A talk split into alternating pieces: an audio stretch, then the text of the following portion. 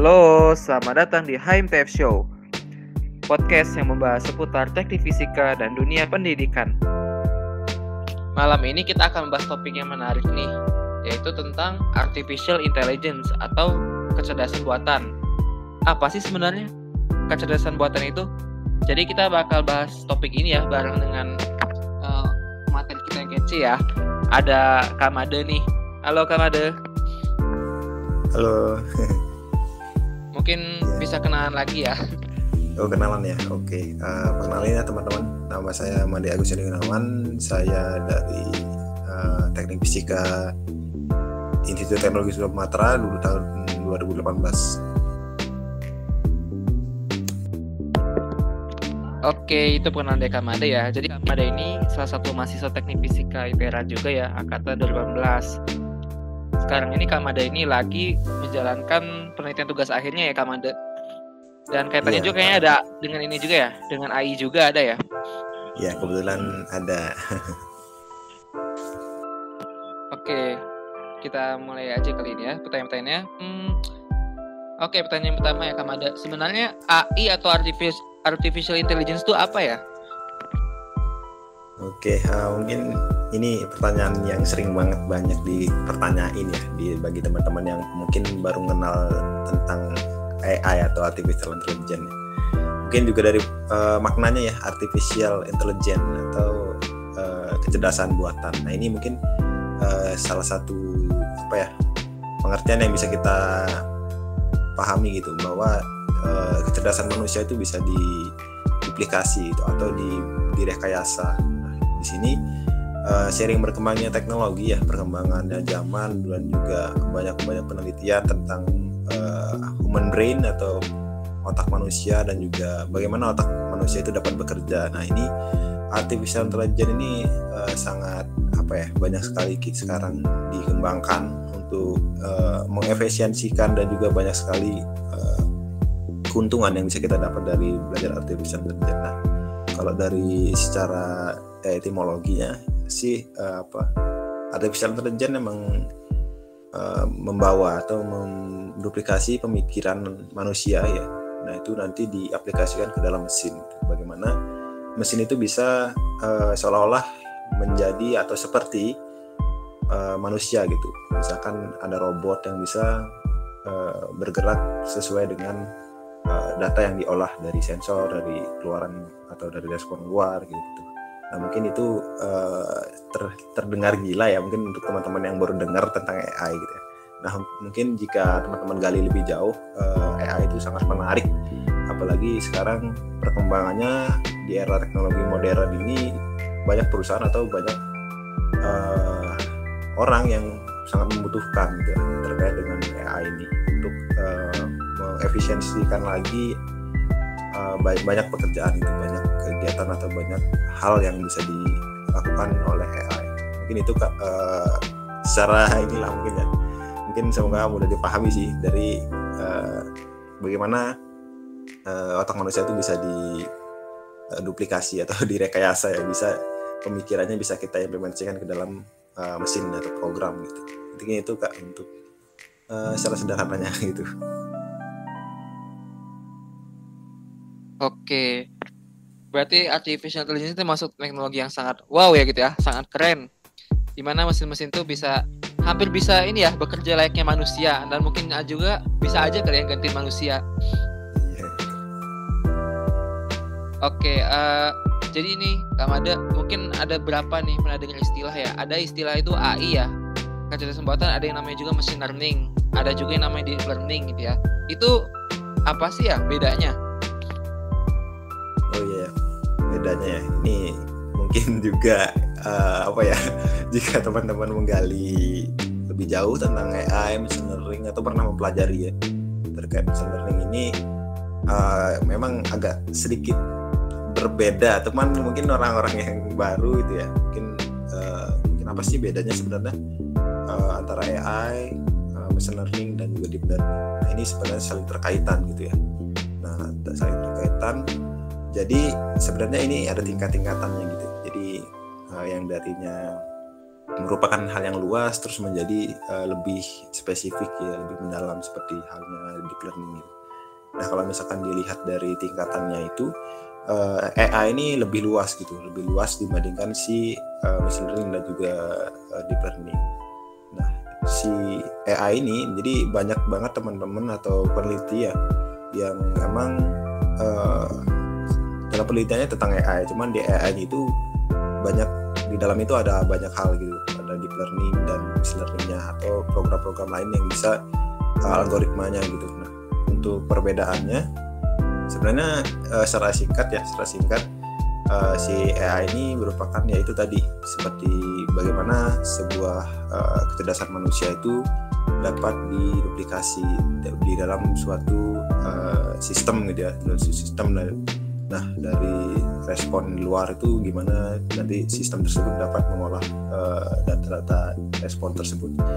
Nah, uh, machine learning ini kemudian machine learning ya, tadi kan udah AI. Nah, mungkin machine learning ini mungkin ada pengertiannya juga ya uh, digali dari pengertiannya machine learning gimana mesin itu dapat belajar gitu ya.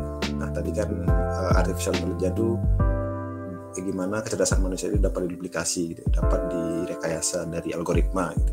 Nah, machine learning ini gimana uh, yang tadinya udah kita uh, apa ya dikasih program mesin-mesinnya ini nanti mesinnya ini dapat melakukan uh, pembelajaran gitu, atau menggali informasi yang ada gitu seperti sistem pakar seperti itu. Nah, uh, supaya uh, suatu apa hal yang ingin didapatkan itu dapat bekerja secara optimal.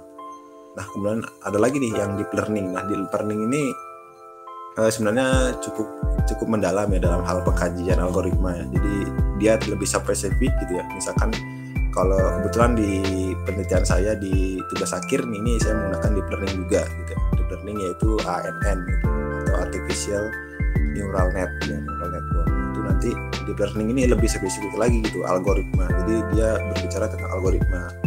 Nah algoritma dan juga model di dalam deep learning yang bisa uh, nanti digunakan untuk menyelesaikan permasalahan yang kompleks gitu. Nah tadi kan machine learning itu cukup uh, dalam pengaplikasian di mesin uh, atau di dalam program sistem gitu ya. Digunakan untuk uh, mempelajari suatu fenomena dari suatu data gitu. Itu uh, perbedaannya ya, itu mungkin untuk ruang lingkupnya uh, susunannya ya urutannya mungkin dari artificial intelligence yang paling luas terus di dalamnya ada machine learning ya. Terus di dalamnya si machine learning dan juga AI itu ada deep learning gitu. Ya uh, secara umum seperti itu. Mungkin itu sih kak bedanya uh, secara ini. Wow keren ya rupanya. Rupanya kalau dari kata Amada tadi uh, machine learning, AI, deep learning itu kayak sudah kandung lah ya, sering berkaitan. Iya, sangat sangat berkaitan. Sangat berkaitan ya. Oke. Okay. Uh, eh, tadi kan kita udah baca soal pengertian sama istilah-istilah ya.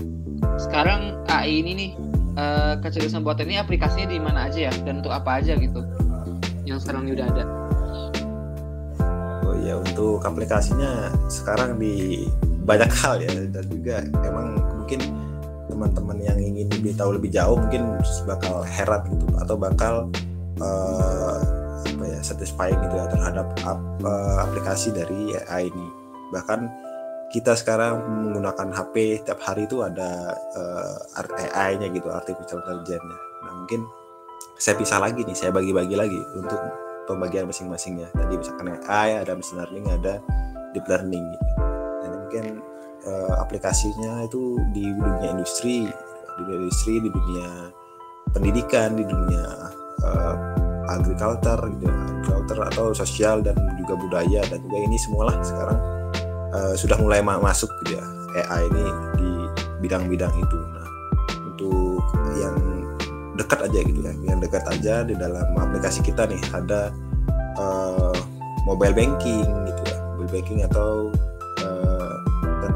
misalkan kita buat TikTok gitu ya buat TikTok di HP kita bisa uh, mengenali gitu ya memfilter gitu ya memfilter muka kita gimana supaya jadi objek gitu objek lain gitu atau memberikan uh, misalkan di rekomendasi gitu ya misalkan kita buka aplikasi toko online gitu ya toko online terus kita nanti uh, bisa tahu ini barang-barang yang kita suka gitu. Nanti si toko online ini memberikan rekomendasi gitu. Dari itu dari algoritma AI gitu artificial intelligence.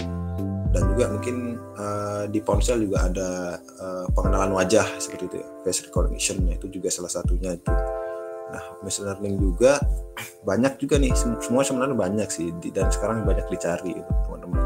Nah terus nanti ada uh, mungkin teman-teman saya juga nggak pernah sih jadi nggak pernah pakai dari Apple gitu aduh dari Apple banyak. Terus ada mungkin teman-teman sering banget nih pakai di HP-nya Google Assistant ya. Google Assistant bisa teman-teman ngajak ngobrol seperti itu. Nah itu salah satunya lah dari aplikasi uh, eh, AI di saat ini gitu. Mungkin kita bisa lihat kita bisa cek nih. Mungkin teman-teman bisa cek langsung ya ngecek HP-nya bisa dicek uh, ada Google Assistant yang bisa kita ajak ngobrol.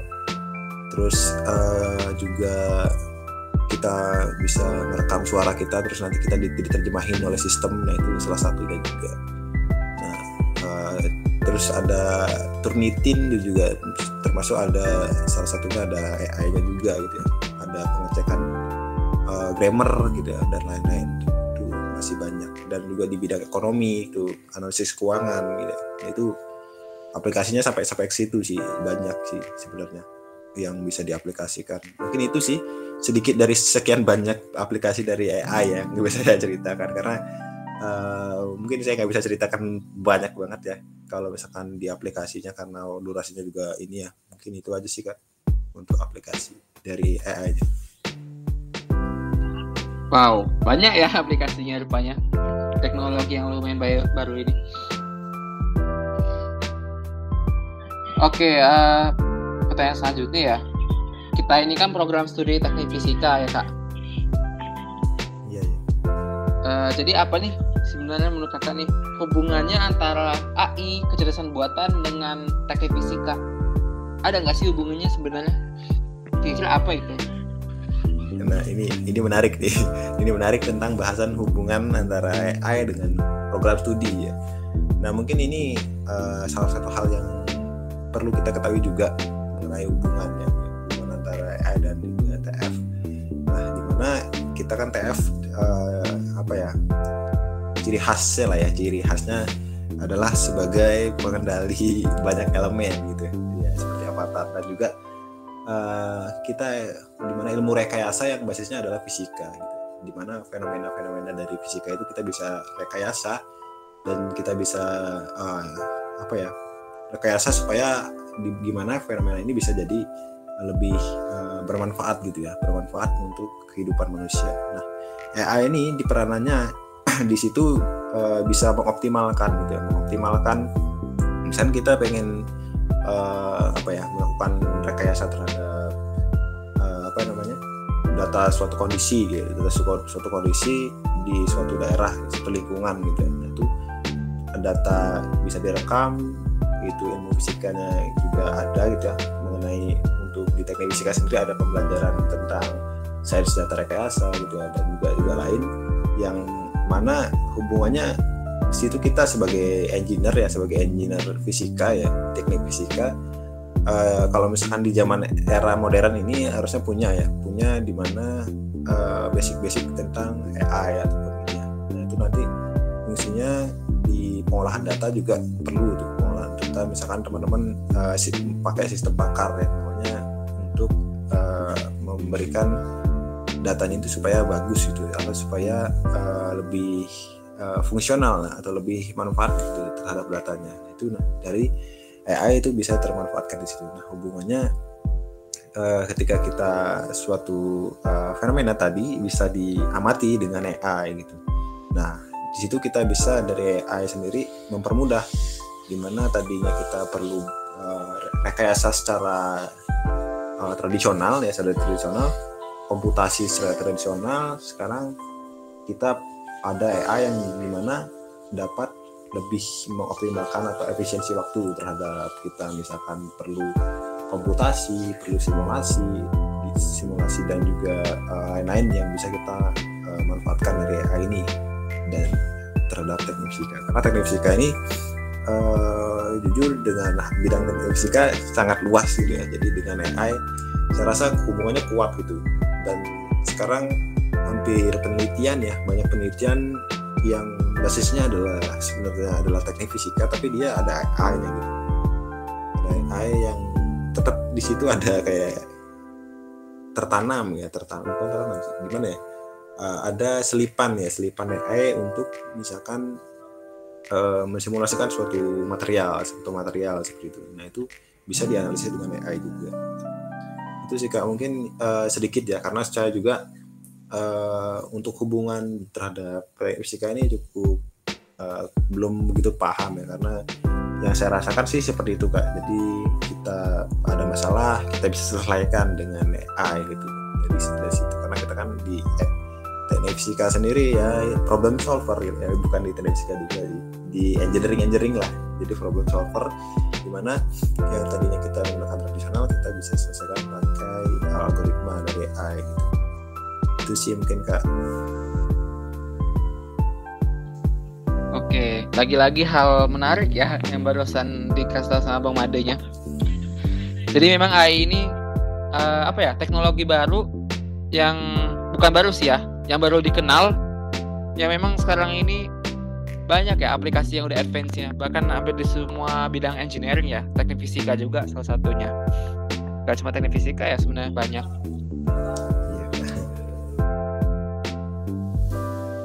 Oke, jadi pertanyaan selanjutnya ini ya, mungkin ini pertanyaan yang cocok ya untuk uh, orang-orang yang ini ya, minat untuk bidang AI dan perkembangan teknologi ya.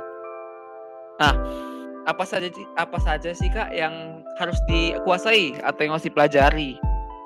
Kalau kita itu mau uh, apa ya belajar mengenai artificial intelligence gitu apa sih kak yang harus dikuasai dulu gitu?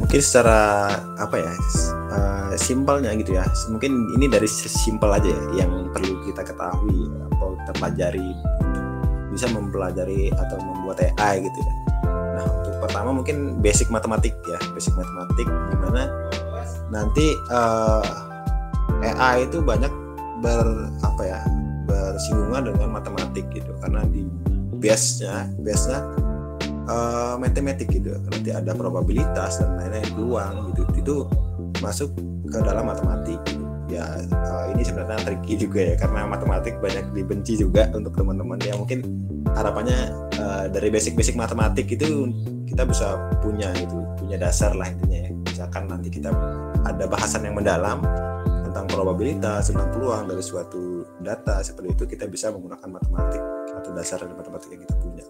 Nah terus ada programming ya. Nah ini skill yang sangat penting sekali ya jadi mana presiden Jokowi atau RI ya Jokowi Dodo bilang bahwa uh, skill bahasa programming itu lebih penting daripada skill bahasa Inggris seperti itu. Ya. Ini uh, karena kemajuan teknologi ya, kemajuan teknologi dilihat dari skopnya itu maka dilihat di uh, apa ya dirasa penting untuk mempelajari programming gitu misalkan Python dan lain-lain gitu. R C++ dan lain-lain. Nah, kemudian yang terakhir nih mungkin yang perlu dikuasai juga uh, computational thinking ya. Computational thinking itu nanti teman-teman bisa berpikir uh, secara komputasi ya, secara bertahap secara uh, ya, rapi dalam berpikir seperti hal layaknya program gitu. Program komputer gitu. Itu uh, harapannya karena kita dari AI ini perlu apa ya solving atau penyelesaian masalah. Menggunakan AI itu masalah itu kita perlu pikirkan dengan uh, computational thinking. Hingga nanti menghasilkan uh, sebuah solusi yang kita selesaikan dengan AI tersebut gitu mungkin itu kak untuk uh, gimana kita bisa menguasai AI mungkin itu yang bisa saya kasih karena saya rasa juga saya uh, baca-baca dan juga yang saya alami juga seperti itu kak. Jadi matematik programming dan juga critical uh, apa namanya computational thinking itu kak yang mungkin tidak penting gitu untuk bisa menguasai AI itu kak.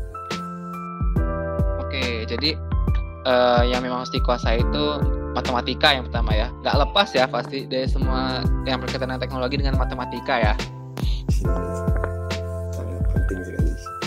mungkin bisa uh, memotivasi kalian dengar ini ya bagi orang-orang yang kayaknya benci sama matematika ya hal atau takut itu tiba-tiba pingsan dengan matematika. Mungkin gitu. Lalu ada juga tadi computational thinking ya.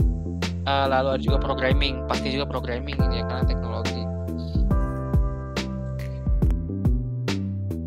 Oke, pertanyaan selanjutnya ya Bang Made. Oke, uh, karena kita ini lagi-lagi program studi teknik fisika ya. Kira-kira ada nggak sih mata kuliah yang ada kaitannya gitu di teknik fisika dengan AI? Mata kuliah apa tuh ya kak?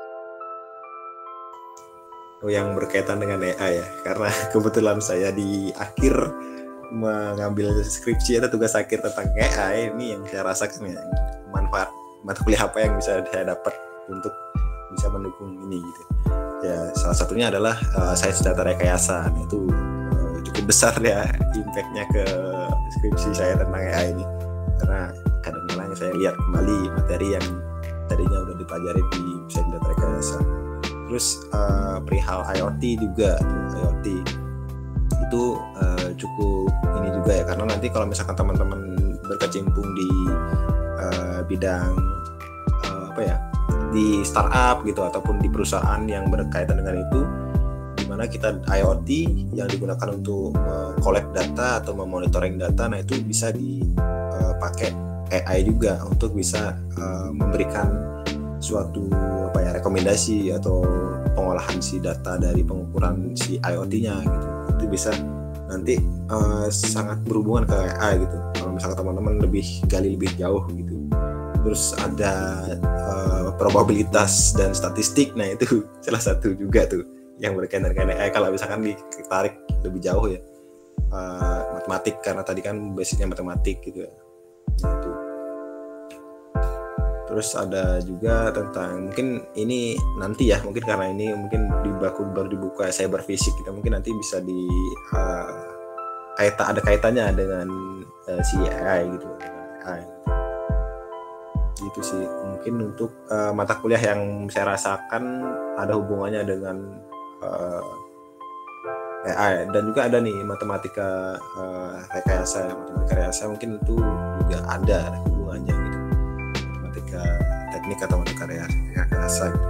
atau untuk misalkan teman-teman di uh, TPB gitu ya ada PKS nah itu mungkin bisa uh, menjadi dasar kita uh, berpikir komputasional gitu ya gimana awalnya kita punya kemampuan untuk membuat program membuat flowchart itu kita berlatih computational thinking gitu. Nah, itu mungkin yang berkaitan dengan AI sih. Karena yang tadi itu kan di yang PKS itu kan di TPB secara umum. Nah, kalau TRF nya TM tadi sih. Mungkin itu sih Kak uh, untuk mata kuliah Banyak ya mata kuliahnya yang berkaitan dengan AI ya di teknik fisika kayak sains data rekayasa tadi yang disebut Kamade lalu ada juga cyber physical system itu ya mata kuliah baru yang baru dibuka di semester genap ini di 2022 ya. Terus ada juga yang fundamental ya kayak probabilitas dan statistik, matematika rekayasa itu semua ada ya di teknik fisika ITERA. Dan lengkap ya rupanya ya. Bisa dipelajari semua. Oke, mungkin ini yang terakhir nih ya. Uh, berikan sepatah dua kata ya atau closing statement dari Kang Mada ya. Mengenai AI ya. Mungkin dari kata-kata ini bisa memotivasi mahasiswa teknik fisika untuk uh, memperdalami atau belajar soal AI gitu ya. Ya mungkin sepatah dua kata ya. Sepatah dua kata. Intinya uh, perkuat uh, computational thinking. Ya mungkin teman-teman juga baru kenal computational thinking. Ya coba cari-cari dan semoga uh, bisa gitu. Dalam hal apa pun ya computational thinking ini sangat penting gitu. Karena kita berpikir secara computational secara berurutan bertahap gitu ya. Jadi tidak amburadul pemikirannya. Itu mungkin sih untuk uh, teman-teman ya supaya lebih rapi lagi dalam melakukan uh, kegiatan gitu nah, itu salah satunya computational thinking dan uh, satu lagi mungkin dalam mempelajari sesuatu itu uh, jangan takut untuk uh, mengambil resiko ya resiko terhadap uh, apa yang kita lakukan misalnya kita pengen belajar ya uh, banyak hal yang kita bisa dapat gitu. dan juga sumber-sumbernya cukup banyak jadi teman-teman bisa uh, explore lebih jauh gitu ya untuk tentang AI khususnya ya mungkin itu sih kak untuk sepatah dua kata stop closing statement dan semangat lah intinya kalau misalnya teman-teman yang ingin belajar. Oke itu dari pesan dari Kak Made ya tadi ya. Bagi penuntut ilmu ya semangat terus. Oke sudah uh, panjang ya durasi kita ya membicarakan soal AI menarik juga ya materinya. Semoga materi ini uh, dapat manfaat ya untuk mahasiswa teknik fisika baik itu ITERA baik pun itu Indonesia untuk mengembangkan teknologi apalagi berkaitan dengan artificial intelligence. Oke uh, sekian dari saya. Mohon maaf ada uh, penyebut salah kata. Uh, sekian, selamat tinggal, bye bye.